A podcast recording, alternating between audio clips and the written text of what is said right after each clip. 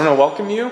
Uh, glad that you are, with us. Uh, my name is Joseph Bianco, Assistant Pastor at City Reformed. If you are new or you haven't been here before, again, welcome. We're glad you're here. I'd encourage you to stay afterwards, uh, just even a little bit to give us a chance to get to know you.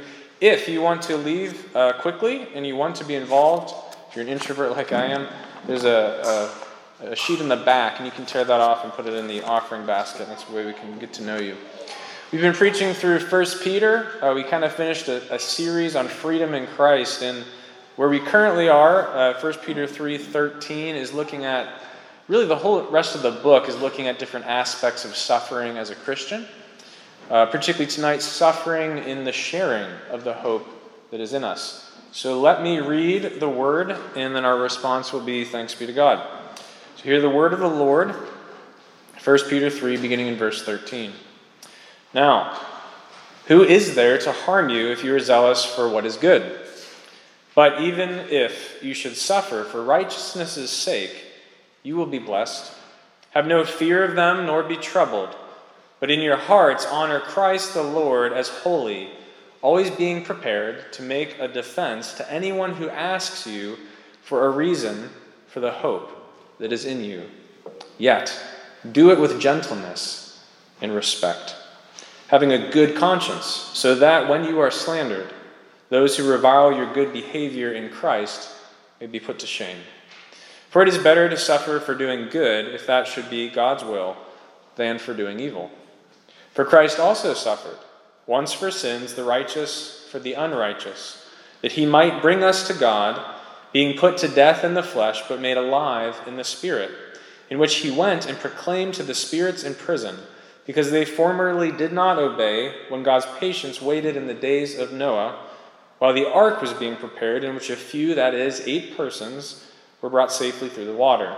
Baptism, which corresponds to this, now saves you, not as a removal of dirt from the body, but as an appeal to God for a good conscience, through the resurrection of Jesus Christ, who has gone into heaven, is at the right hand of the God with the angels and authorities and powers having been subjected to him.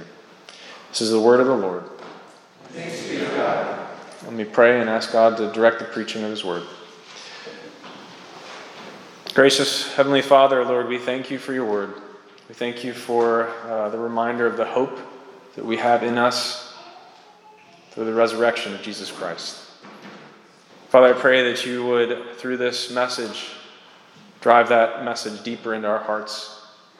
That we would love you more and that we would grow in greater love as well to our neighbor. That we would, Father, with fearlessness, preach your word and yet with such gentleness and respect. Father, I pray that you would even now make my words full of fearlessness, gentleness, and respect. Father, I can't do this on my own. I pray that you would, by your Spirit, work through your power for your glory. Amen. Well, this passage is very personal uh, to me, um, partly because I felt called since the day I became a Christian to share a reason for the hope in me. I come from a non Christian family, and so thinking about how to share my faith with them and others with gentleness and respect is important to me. It's been part of my story.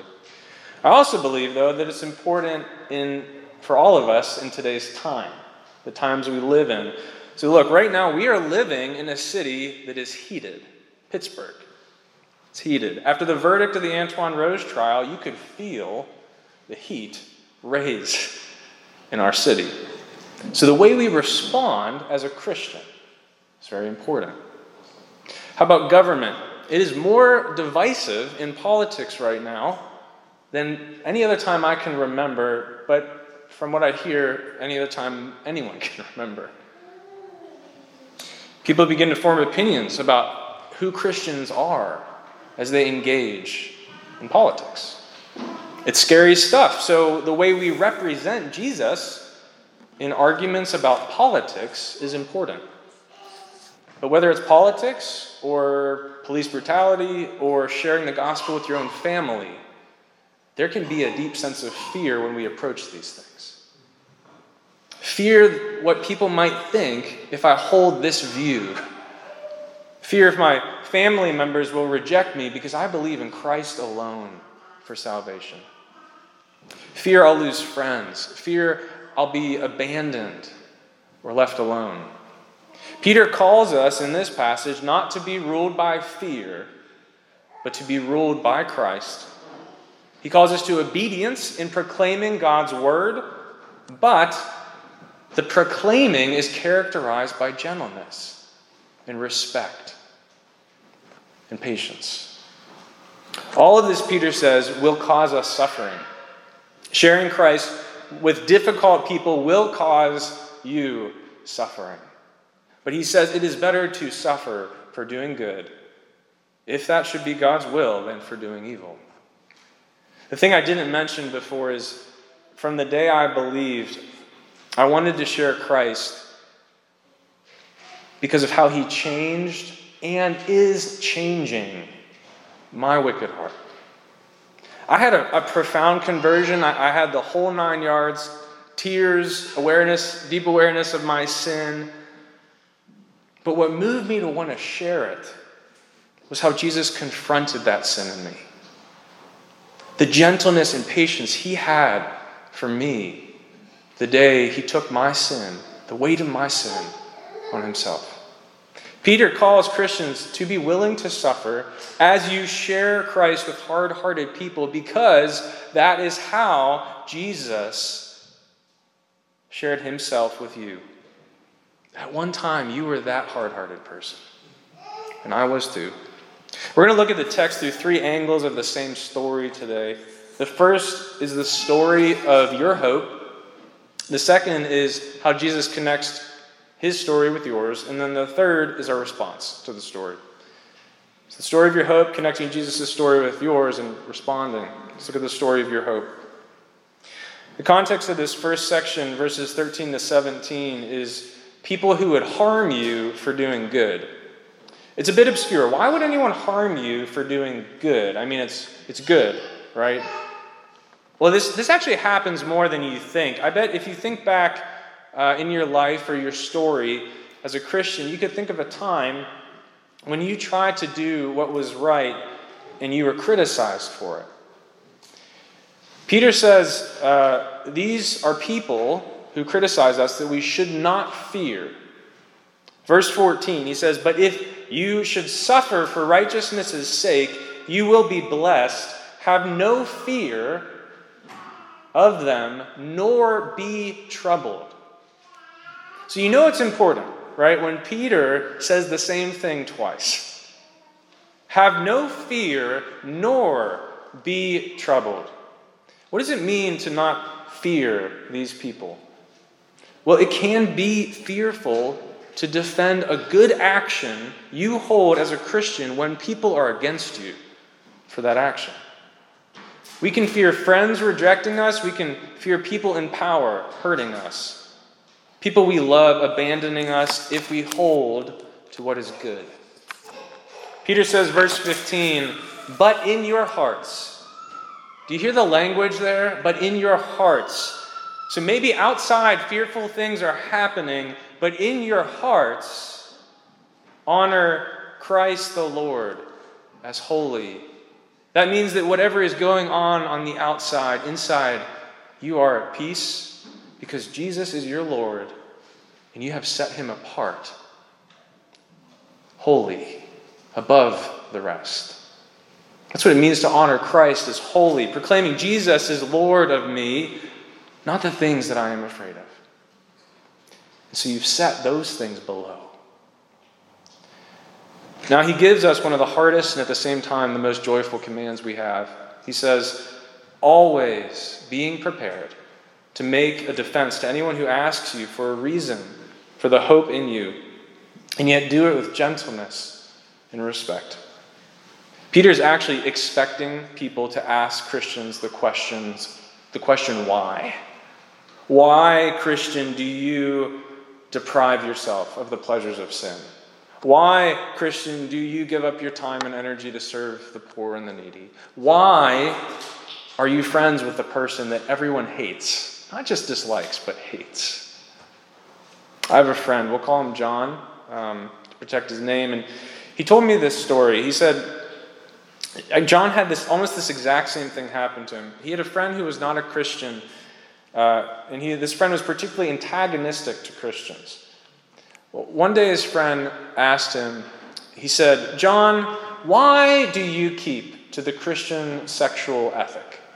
Why do you avoid pornography? Why don't you look at women as they pass by on the street? And uh, John's friend went on to make fun of him for it. And he would call John rigid and fake. And John responded with gentleness and respect.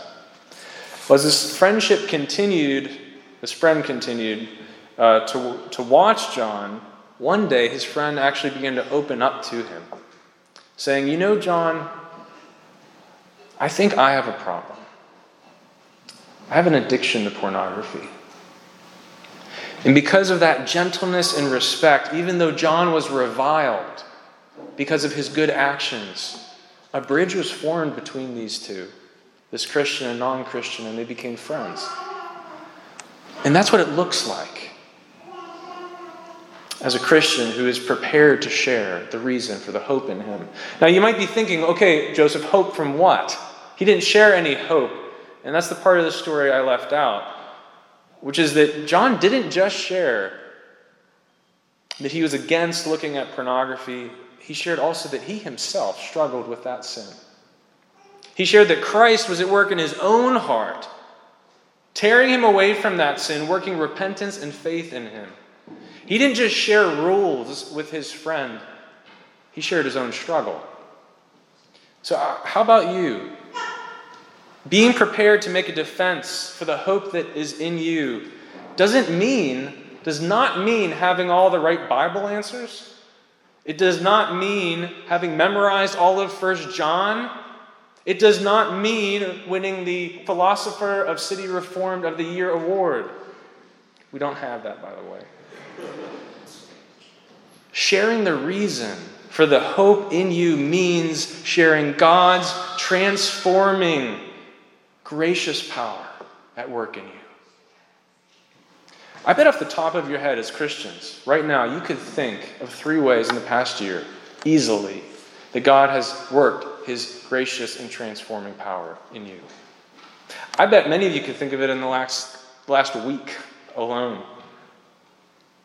The hope we have is not our perfection, but that we are forgiven when we fail. And we all fail in different ways. So let me ask you if someone says to you, Molly, Brian, Kyle, what's the reason for the hope in you? What's your answer? Christians, you must show skeptics that we are not perfect, that our hope is not in us, that it is in Jesus. I want you to think about it this way if you are already perfect, you have no need for hope. You're perfect already. Skeptics, what if Christianity isn't a bunch of people who have it all together? What if we, what if I am as messed up or worse as you are? What if Christians are not defined by perfection, but by grace? I want you to hear these words. My hope, personally, for me, is not my perfection it's grace. And I need all of the grace. And so does every other Christian in this room. And so do you. Now, if you're a Christian here, I want to highlight putting giant floodlights on the words gentleness and respect. It's the center of Peter's message here. How gentle, Joseph. How respectful. And he gives us the picture of that in the way that Jesus relates to us. And this is our, our second point, looking at how Jesus connects his story, relates his story with ours. So, so look, Jesus was perfect, right? Jesus was perfect. He did not sin. I mean, if there was, um, if Jesus was to share his own story with you, he cannot say, Man, I have just seen all the ways that God has been working to change my sinful heart. Jesus cannot say those words. So, how does a sinless man relate to a sinful people like us, like me. I mean, if there was someone who would judge us, right, it would actually be a sinless man. So, look, you're here, you're a skeptic, you're not sure about this Christian thing. Maybe you feel judged just coming into a church. Maybe that's the picture you have of Jesus someone who judges you for your sin, who just points out all the ways that you fail. Jesus takes your sin on himself. Not only does he not judge you for it, he offers to take the sin and the shame so you do not have to carry it. Verse 18, it says, For Christ also suffered once for sins, the righteous, for the unrighteous, that he might bring us to God, being put to death in the flesh, but made alive in the Spirit. Did you hear it? The righteous for the unrighteous. We follow a man who never sinned, but a man who gives us the example of what it looks like to suffer under unrighteousness, our unrighteousness, and then take our sin on himself. You see, verse 17 and verse 18 are linked together. Verse 17 says, It is better to suffer for doing good. Verse 18, and Christ also suffered. How gentle, Joseph, how respectful. It's at least going to require some suffering on our part. I'll be honest, I am not good at this. My wife has taught me a lot about what gentleness and respect look like, and I'm learning. You know, I have family members who are not Christians, and I'm, I'm thankful for the moments that she points me back to gentleness and respect and patience. To remember the way that Christ suffered for me. The way Peter is calling us to share the gospel is to imitate the way he shared it with you. Jesus did not come down from heaven doling out judgment. How do I know this? He said it.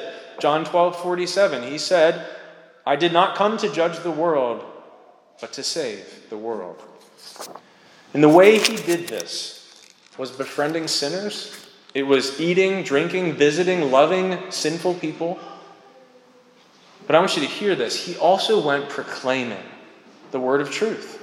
Verse 19, read it. In which, or can be translated in whom, he went and proclaimed to the spirits in prison because they formerly did not obey when God's patience, God's patience waited in the days of Noah while the ark was being prepared in which a few, that is eight persons, were brought safely through the water. Now, I know this can sound strange, uh, but it's really not too bad if we can read it in the context of our first part of the passage of sharing the gospel. Peter is giving us the picture of the ark in the days of Noah one, which is salvation, and two, which is the, shows the patience of God. So I want you to remember the story of Noah and the ark. And I'm just going to read Genesis 6, 5 to 6, very briefly to remind you of how bad it was. The Lord saw that the wickedness of man was great in the earth, and that every intention of the thoughts of his heart was only evil continually. And the Lord was sorry that he had made man on the earth, and it grieved him to his heart. So God picks the last God fearing man and his family to be saved, and he has him build an ark. And it's interesting, Second Peter 2 5 in your additional scriptures, Peter actually gives us some divine insight into what was going on at that time that Noah was building the ark. Peter says that Noah was a herald of righteousness to the ungodly. A herald is a preacher. I am heralding you right now. I don't think that's the right verb. I am preaching good news to you. Peter says in the time before the ark was finished, Noah was acting as a herald of righteousness in a world that was only evil continually. Noah, by building the ark, was calling humanity, heralding them, these spirits in prison, to repent of their sin and to turn to God. In this way, he was a type of Christ. Theologians call this typology. He was not Jesus, but Jesus' spirit was working through Noah in the days of Noah, to proclaim liberty to the spirits in prison who were living in sin continually. These people, these spirits, rejected Noah and they died in the flood. So while sharing the gospel is gentle and respectful in action, indeed, brothers and sisters, we must, as Noah was not, well, he was afraid, but he proclaimed it anyway, we must be willing to proclaim it. And if God wills, suffer for it, as Noah suffered. If we have gentleness and respect and patience without proclamation, then we offer people no hope. But if we have proclamation without gentleness and patience and respect, we've given people empty hope. Do not be afraid of them, but as God was patient, verse 20, so too we must be patient. Later in 2 Peter 3 9, he tells us that God is patient towards you not wishing that any would perish, but that all should reach repentance. So we follow Christ's example of gentleness, respect, patience, and proclamation. But we do it without fear. So, how do we respond? This is my third point. Our response to the story, our response is actually our baptism. It might sound strange. How is our response our baptism? But Peter draws the image of the Christian of how, for the Christian of how baptism corresponds with the story of Noah. So, verse 21, he says, Baptism, which corresponds to this, now saves you not as a removal of dirt from the body, but as an appeal to God for a good conscience through the resurrection of Jesus Christ.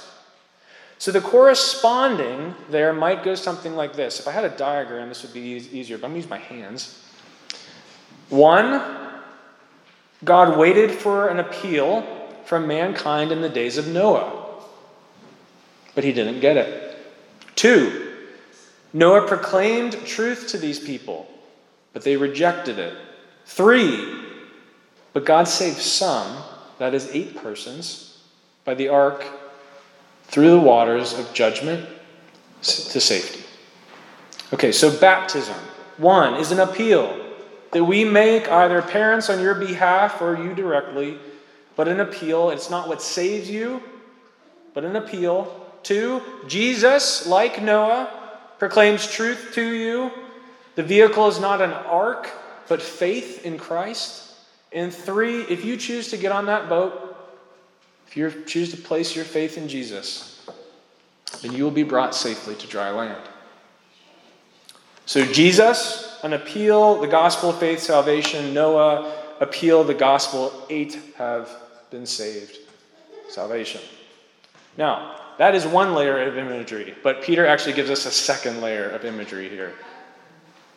We think of baptism as a sign of the washing away of our sins. Here, the water cleanses us, not physically, Peter says, but spiritually, pointing to Jesus who died for the forgiveness of our sins. So, too, Noah and his family went through a kind of cleansing, a passing through the waters of judgment where they came out safely.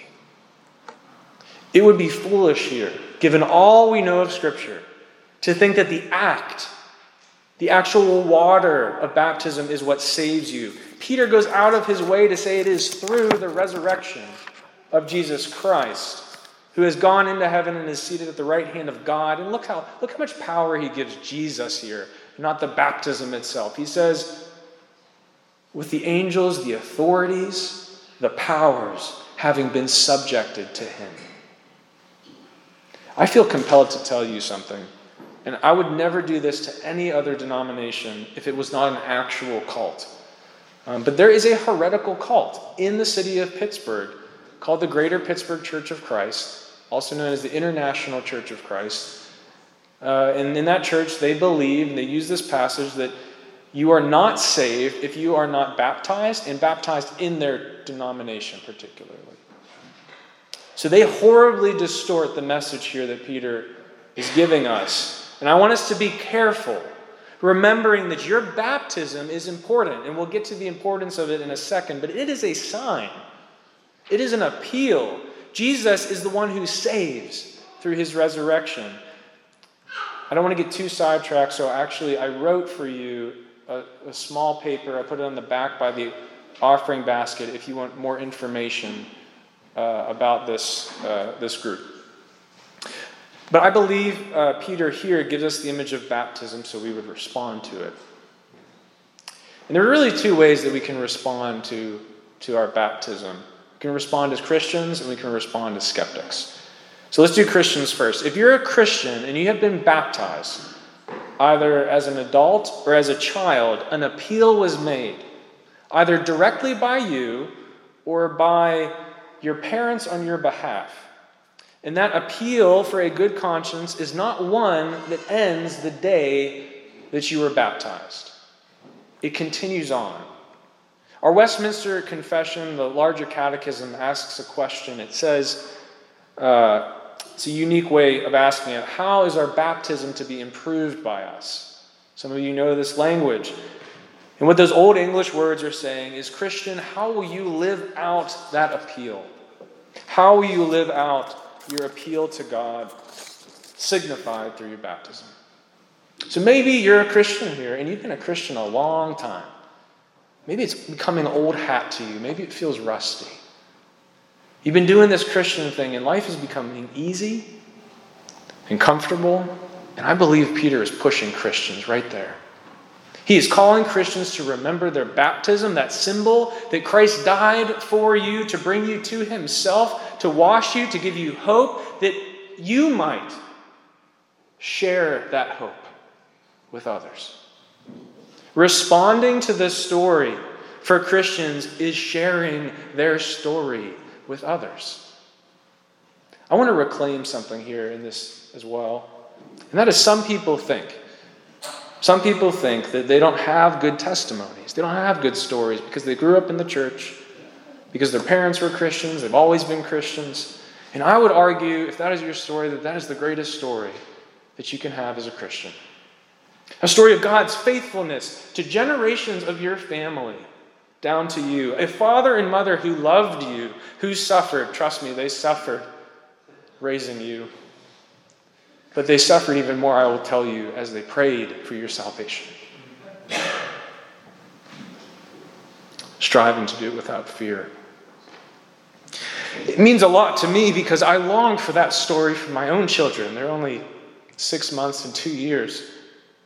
But I don't care if they believe in the gospel because they heard it from me or they heard it from a friend, so long as their baptism, that sign one day becomes a reality in their hearts. Christian, whatever your testimony is, it is God's story in your life. Don't be afraid to share it. Now, second, and this relates to Christians and non Christians, skeptics in the room, all Christians, all Christians have wrestled with sin.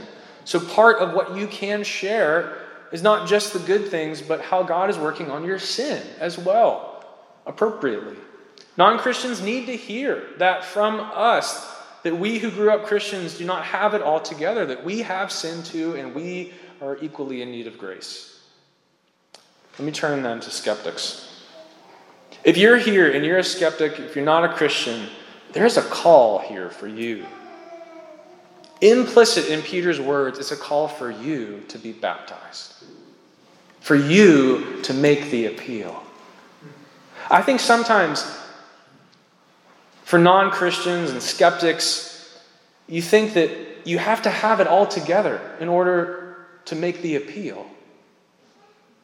To be baptized, and you don't. In fact, I would argue that if you did, if you came to me as an elder and you said to me, Joseph, I got it all together now, I'm ready to be baptized, I would say, You are not ready. To make an appeal for a good conscience does not mean that you are perfect. It means that you recognize that your conscience is in need of serious work, it needs an overhaul. I would begin with prayer. I would ask Jesus to begin his story in you. And the beginning of that story is to allow him to take that sin off your shoulders and to put it on his own back. If you have done that and you have been baptized, then um, you should consider membership. If you have not become a member of a church, if you haven't, you should be baptized. I want, I'd like you to, either way, to consider visiting our membership class. Our membership class obligates you to nothing. It is simply a place where you can come and hear about who we are, and then you can say, see ya, or I want to hear more. Again, if you wait till you are ready, you will never come to Christ. Jesus died for you, He loves you, He calls you to repentance and faith in baptism. I will end with my own testimony. Look, I was a little Jewish Catholic boy, fourth grade, second grade, second grade. Eric Ostergaard invited me to VBS, Vacation Bible School. We have VBS in this church. I went fourth to fifth grade, got to know him, became his friend.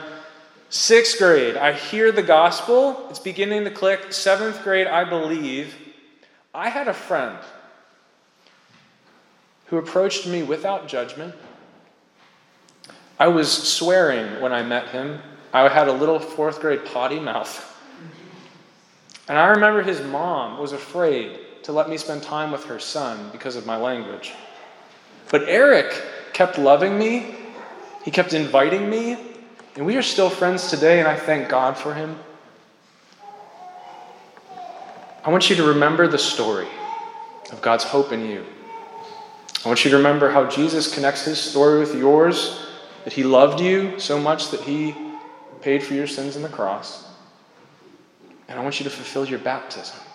If you're a Christian, and if you're not, be baptized. Let's pray.